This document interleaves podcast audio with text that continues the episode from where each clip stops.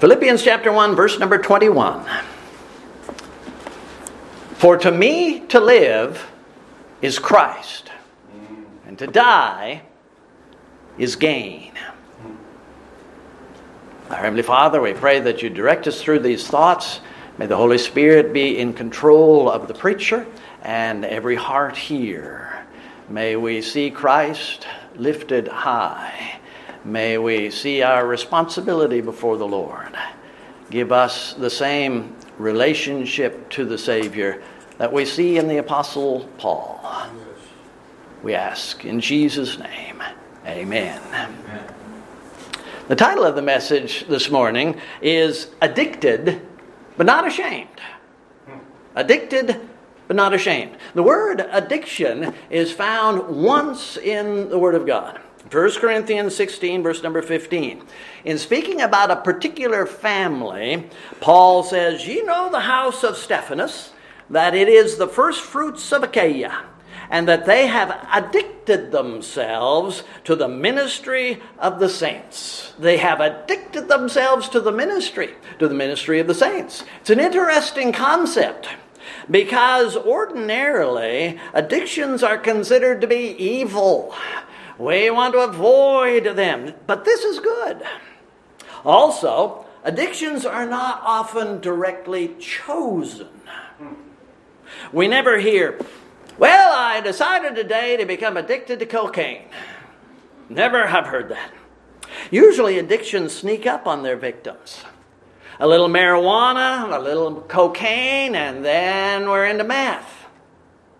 An occasional beer, a wine with a meal, and before we know it, we're alcoholics.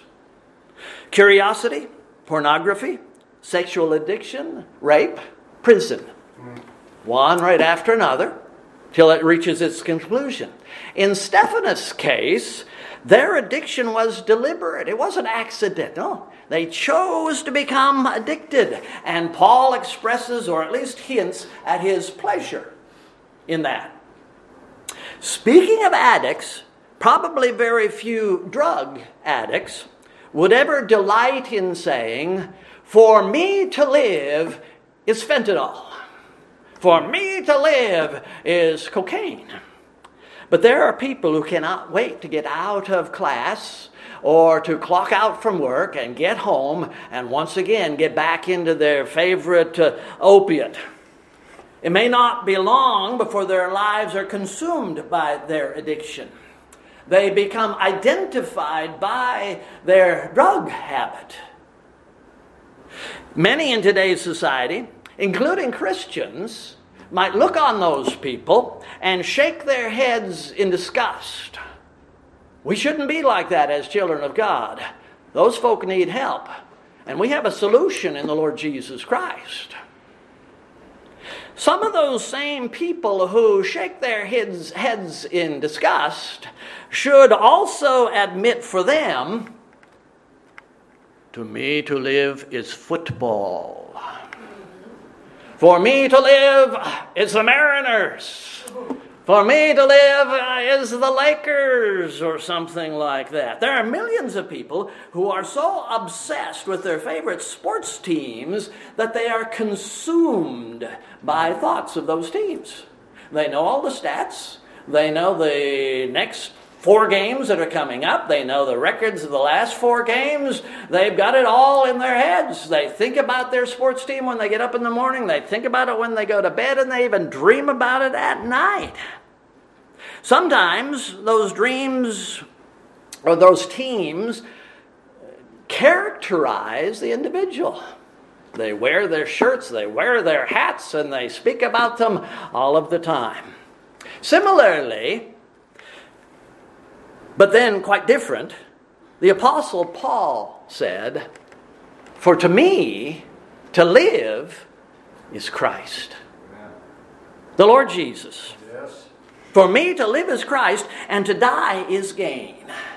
I'd like us to consider that thought this morning. Just prior to that statement, Paul said, "In nothing I shall be ashamed, but that with all boldness, as always, so now also, Christ shall be magnified in my body, whether it be by life or by death. To paraphrase verse number twenty, verse number twenty-one, he said, all that I have and all that I am are dedicated to the Lord Jesus Christ, my Savior. And whether I live or I die, I will never be ashamed to identify myself as addicted to Him. Those are two powerful statements, and they need to be examined. Our world would be turned upside down if ten percent of professing Christians could really say that verse twenty-one characterized them. This is their verse. These thoughts not only should stir up the child of God, but, but this kind of statement, if true in us, should attract the attention of people around here who hate the things of the Lord. What's wrong with that person? Something strange about him. What is that lunatic saying? Paul, thou art beside thyself for all of this study and exercise and whatnot. What is so special about Christ that we should become addicted? Addicted to the point of actually dying under this addiction. Can someone overdose on Christ? Should someone main life, mainline Christ into their heart?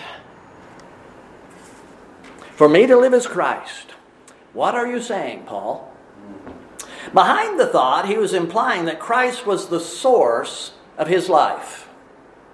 That's behind the thought. I live because Christ has given me life. For nine months, there was a young woman living in Tarsus, Cilicia, who carried in her womb an unborn baby. And then Saul was born. In that birth, a new life began, which was quite different from the birth, from the life that he had for nine months. A new life began, which he didn't have before. So Saul of Tarsus grew, and he moved to Jerusalem. He was educated in Pharisaism. He became a shining light in uh, Judaism of their day. But then one day, Christ Jesus confronted him, knocked him to his knees, knocked his pride and self-righteousness out of him, and fell into the dust. Saul was born a second time. He was born again spiritually. And for a second time, a new life began in Paul, Saul of Tarsus. Over time, he changed his name from Saul to Paul, and he became known as Paul, Christ's apostle to the Gentiles.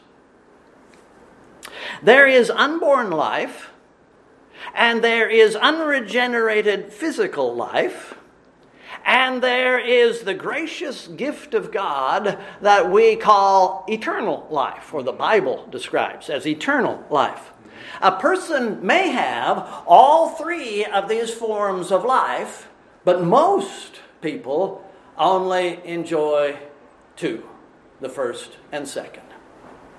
The Apostle John wrote in his first epistle, "This is the record that God hath given to us, some of us, eternal life. And this life is in his Son. He that hath the Son hath life. And he that hath not the Son of God hath not life. These things have I written unto you that believe on the name of the Son of God, that you may know that ye have eternal life, and that ye may believe on the name of the Son of God." The Lord Jesus once said to a crowd of people in, in the temple in Jerusalem, "My sheep hear my voice, and I know them, and they follow me. And I give unto them eternal life, and they shall never perish, neither shall any man pluck them out of my hand." And just prior to that, Jesus said to the majority of that crowd, "Some of you people don't believe me, because ye are not of my sheep." The lesson is, there are people whom Christ calls his sheep, And to them, Christ gives eternal life. And there are others who do not have this life. In the same context, Jesus said, I am come that my sheep might have life, and that they might have it more abundantly. And that takes us into what Paul is saying here in Philippians. It was this kind of life to which Paul was referring. For me to live is Christ, and to die is gain. When an unborn baby is murdered through a deliberate abortion, he is never given the opportunity to experience the joys and the challenges and the blessings of seventy years outside the womb. And when a person isn't born again, he will never experience the joy and the blessing of fellowship with the Heavenly Father. You must be born again. Amen. Paul was given that blessing of the third life. But he wasn't simply referring to its origination when he made this statement. For me to live is Christ. For him, Christ Jesus was the principal ingredient of his life. Christ Jesus was the substance of his life. Earlier I read, and I reread, verses one through eleven that we read just a moment ago. And as I did, something jumped out at me. That led me to read the introduction to other epistles that Paul wrote. And I found the same thing in most of them. I saw a pattern.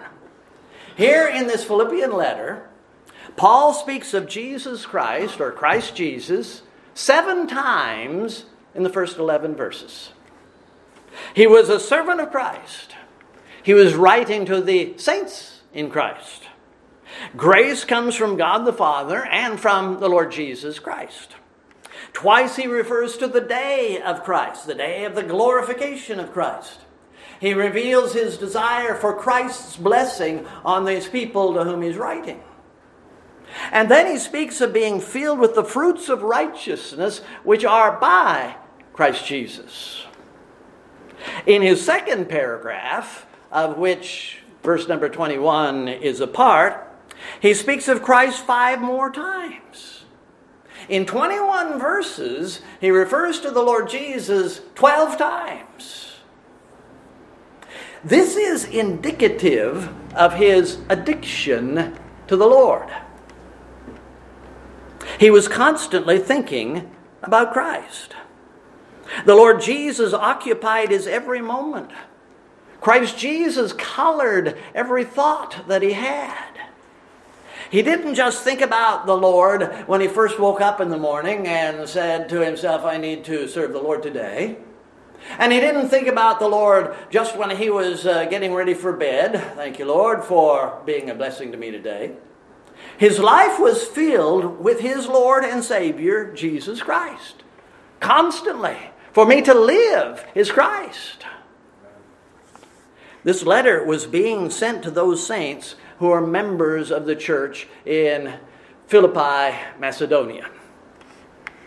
If there were children of God in that city who are not a part of that church, then most likely they were not going to hear what Paul had to say to these people. There are blessings and opportunities which God gives to the members of his churches, which other saints, by their own choice, just don't get to enjoy. But that's not my point. Paul was writing to the saints of God which were in Jesus Christ. He too was one of those saints. A saint is not some super Christian. A saint is not a miracle worker. A saint is someone whom the Lord has saved and set apart to himself. Right. It's a child of God. Different title. A saint is simply someone who's been born again and set apart for the Lord and his glory. Paul was a saint of God in Christ. But as we read a few minutes ago, he calls himself a servant of Jesus Christ. He is a saint, but but he calls himself a servant of the God of heaven. Now, he was not just employed as a servant of God. He was totally occupied with serving his Savior. Mm. He woke every morning with a desire to hear how the Lord wanted him to serve that day. You want me to move to a new town? You want me to revisit this person and give to him the gospel? He was willing to be a bondslave of Christ twenty-four hours of every day, every day of the year. He was listening for the Lord's voice. He was watching for any uh, directions that a finger might make from the Lord, so to speak.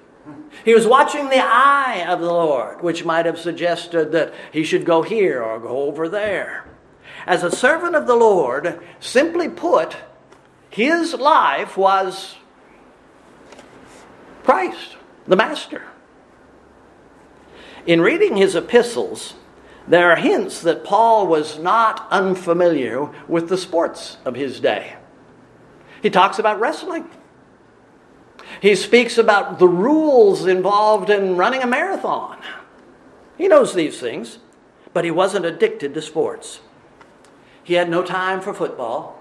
He had no time for football or basketball or, or any, anything else. His life was filled with the Lord Jesus. And in those periods when he had to take up secular employment, when he worked as a tent maker, he saw it as the wish of his master. I'm just serving my Lord and, and making tents. His eye was upon the Lord. It was not upon the ledger. It was not upon the profit line. He was working because this is what the Lord wanted him to do. When he wrote a letter, or when he had time to enjoy the fellowship of other saints, other servants of God, it was with a desire to glorify his Savior. During his Christian lifetime, Paul spent many years in prison in various places. And when he had time on his hands, he occupied it by writing letters. When in Rome, he invited people into his cell, into the house where he lived, so he could share Christ with them. He did what he could, even when he was in those certain periods of restfulness or arrestedfulness or whatever. Notice verse number eight. For God is my record, how greatly I long after you in the bowels of Jesus Christ. When Paul thought about his, his friends and thought about his acquaintances, it was in the context of Jesus' love, his will. Paul was consumed by Christ. He was addicted to the Lord Jesus. His joy was in Christ. Continuing his thoughts about friends, this I pray, that ye may approve things that are excellent, that ye may be sincere and without offense till the day of Christ. He yearned that others would become as addicted to the Lord as he was, and that they would continue to be until the Lord said, this is enough, your life is over in this world, or uh, the Lord establishes a, a new world for us. For to me to live is Christ. His life was Christ. His essence was his Savior. At the, at the time that he wrote this letter, he was in house arrest in Rome, awaiting trial as a servant of Jesus Christ. That's why he was there. He described his condition as being in bonds in Christ. Verse number thirteen. He didn't think of himself as being in Rome because the Jews hated him, which they did. He wasn't in Rome because Governor Festus wasn't man enough to set him free after that uh, meeting with Festus and Agrippa that we looked at last week.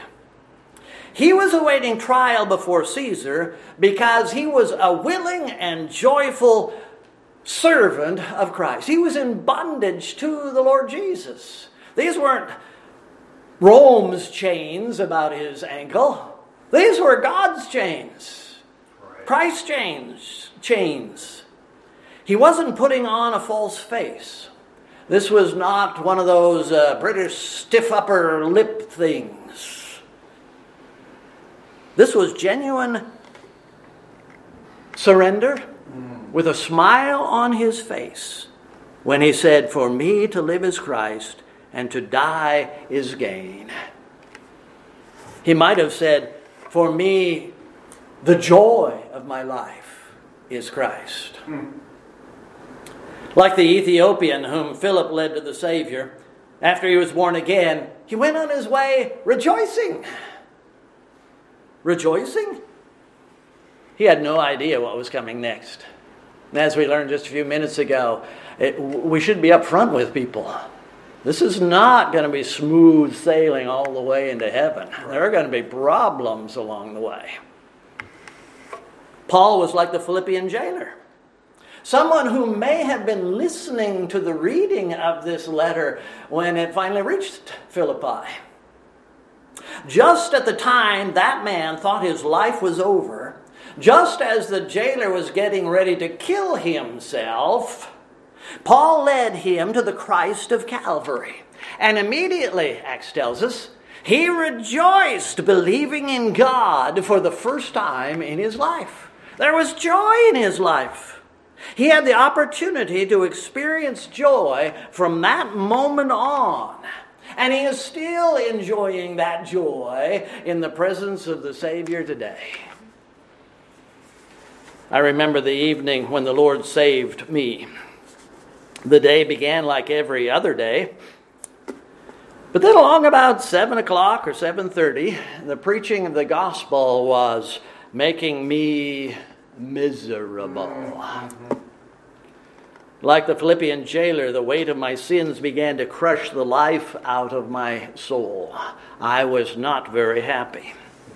But two or three hours later, as the Lord enabled me to trust Christ as my Savior, my Lord, I not only pillowed my head in peace, I was probably the, probably the happiest kid in North Glen, Colorado that night. I was a new creature in Christ. Amen. Most likely, neither of those two men, the Ethiopian or the Philippian, could explain the source of their joy any better than I could at that time. All I knew was I felt really pleased. I felt good. I don't know why. I've since learned from the Bible that the kingdom of God is one of righteousness and peace and joy. And to be a citizen of that kingdom, to be a servant of the Lord Jesus, just brings with it a, a joy that can't be found anywhere else. I've since learned that part of the fruit of the Spirit is love and joy and peace. And every child of God possesses this Holy Spirit. The Spirit possesses him. How much fruit shall we have? We can rejoice. We can choose not to rejoice. What do these things mean?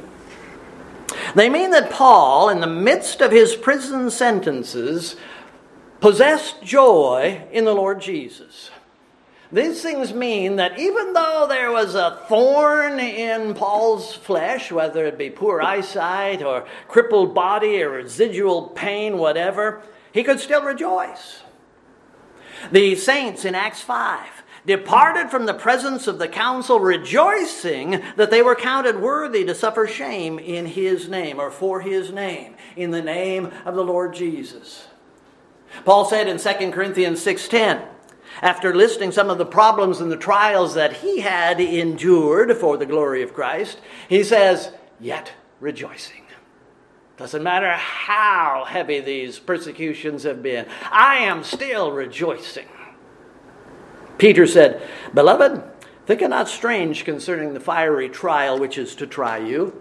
Rejoice, inasmuch as ye are partakers of Christ's sufferings, that when his glory shall be revealed, ye may be glad with exceeding joy." Why is it these could be rejoicing And yet so many Christians are not as joyful as they could be. Why is that? The simple but unpopular answer is, for them, their day-to-day life was not Christ.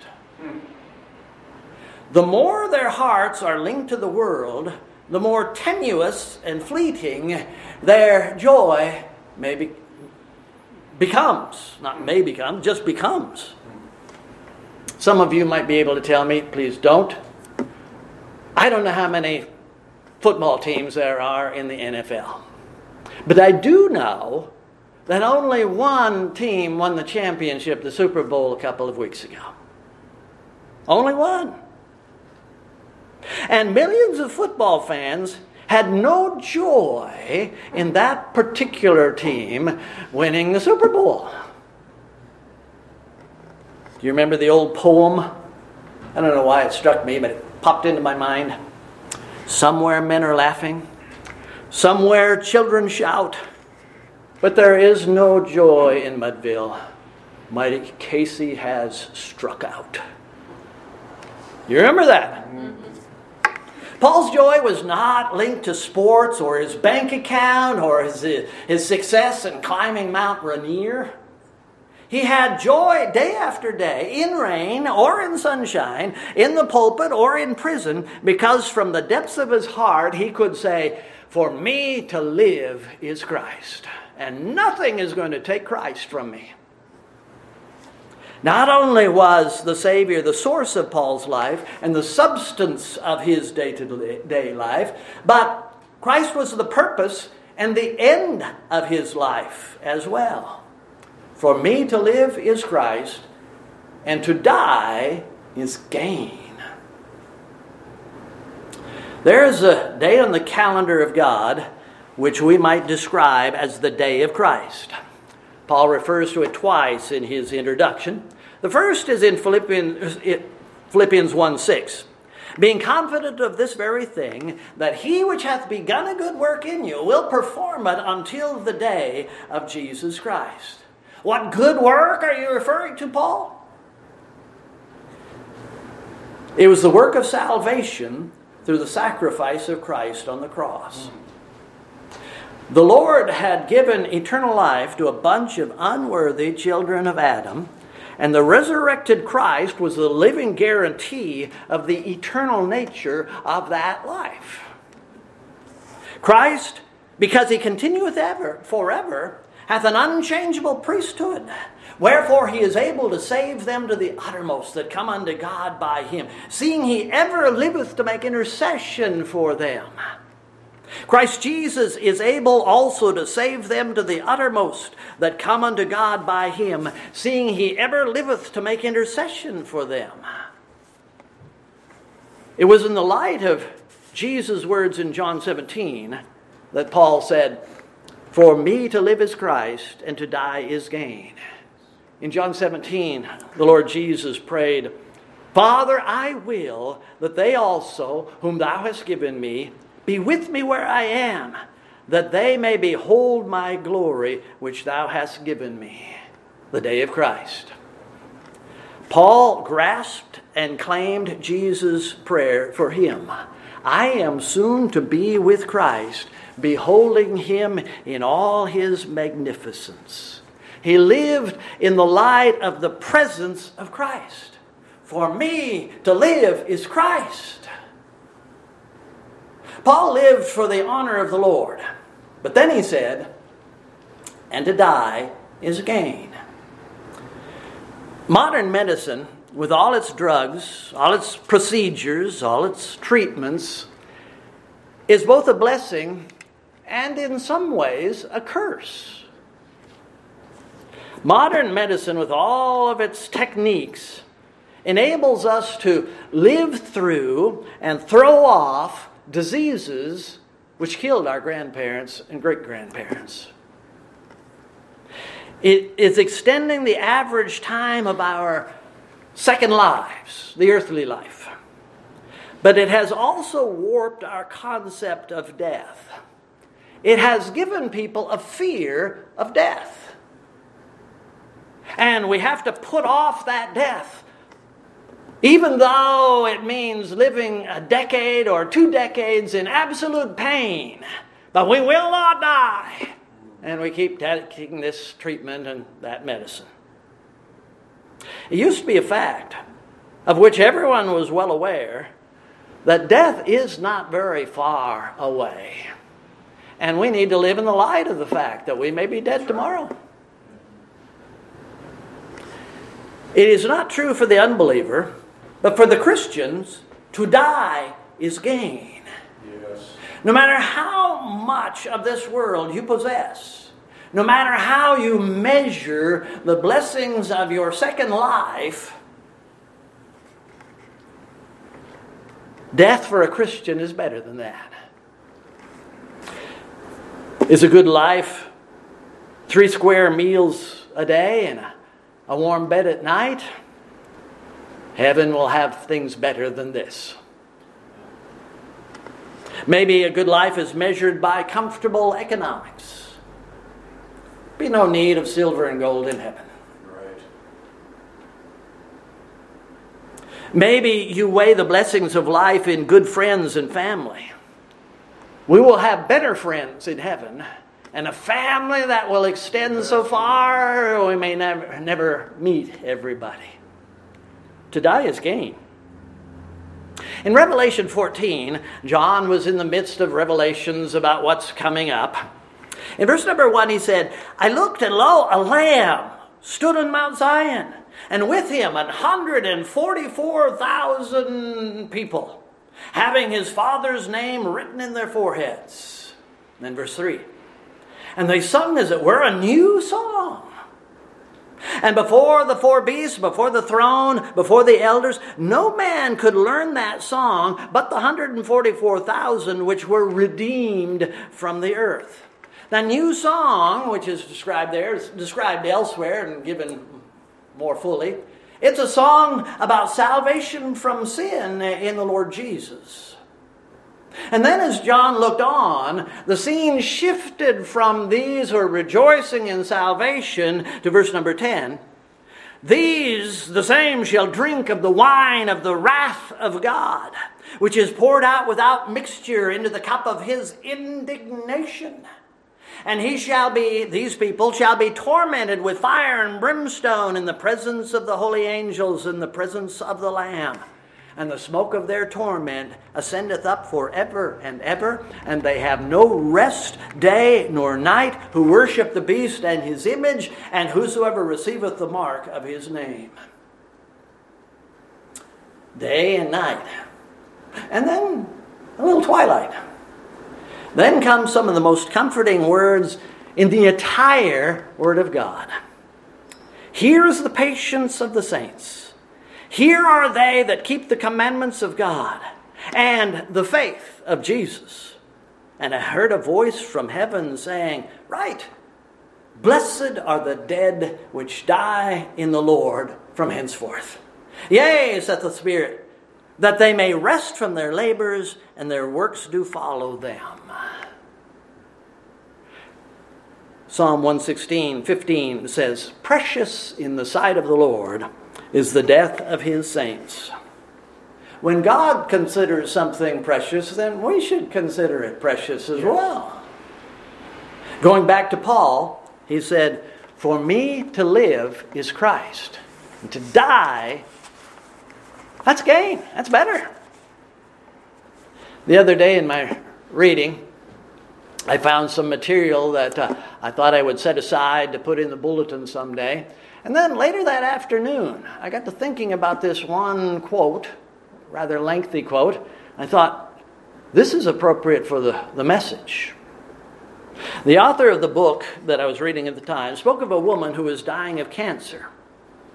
He said, In her days of health, she had witnessed to the lost, and now she was brought low, waiting to die. A lost man who had high regard for her, but who did not understand her faith, sent her a message asking her to go see a particular faith doctor who reputedly could heal cancer. She was so weak that she could not reply, So she asked me to write down her words. And this is her quote. "I appreciate your kind interest in my welfare, and I pray that God will bless you for it. However, you do not understand. It's not important that I get well. It's only important that I do God's will. He has let me live for some purpose of His own wisdom, and it may be that He will heal me. But it may be that He wants me to die for some purpose still known only to Him. Whatever He chooses, I must yield myself to His good pleasure. If faith will heal, I have faith. We will use every means of medical aid that God has provided, but the outcome is entirely with Him. I would not try to deprive Him of doing His own will, what He wills. Should I get well of this disease, I must die at last of something else. Being healed is not the greatest thing in life. Being His is the greatest realization of any life. If I die, I'm sure He will in my death perform His will just as much as He would in healing me. As for my pain, He'll supply grace for every hour, in that it will reveal Himself to me more tenderly. While I suffer, He will be able to show the world about me, show the world about me that I still love and trust Him. And in that way, my witness will be more convincing. Meanwhile, I hope you and others will see how blessed it is to be in the hands of the one who will see to it that all things work together for good to them that love God. He will be with me every moment. I trust Him fully, and I know His grace will be sufficient. Thank you again, and may God bless you." Why are so many Christians unable to say with joy, "To die is gain"? Ultimately, it's because the first part of this verse isn't true in their lives. They don't recognize and find that Christ is the source and the purpose and the joy of living. They, it may only be a lack of consideration. They just haven't thought about it. It may be a lack of faith on their part, but it ultimately is sin to some degree. For me to live is Christ. That's where we're supposed to be. They are still children of God by faith in Christ Jesus. They just don't possess the joy that ought to be theirs.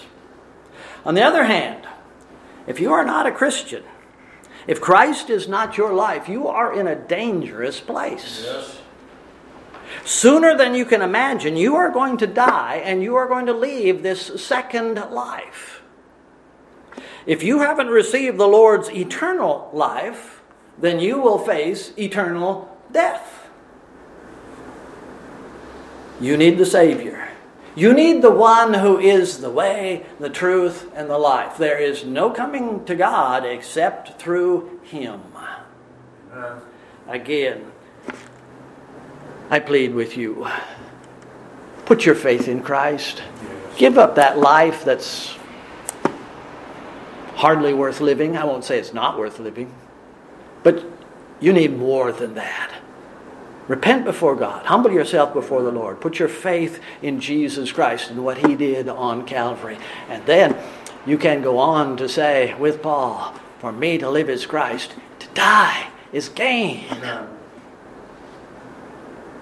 Please stand.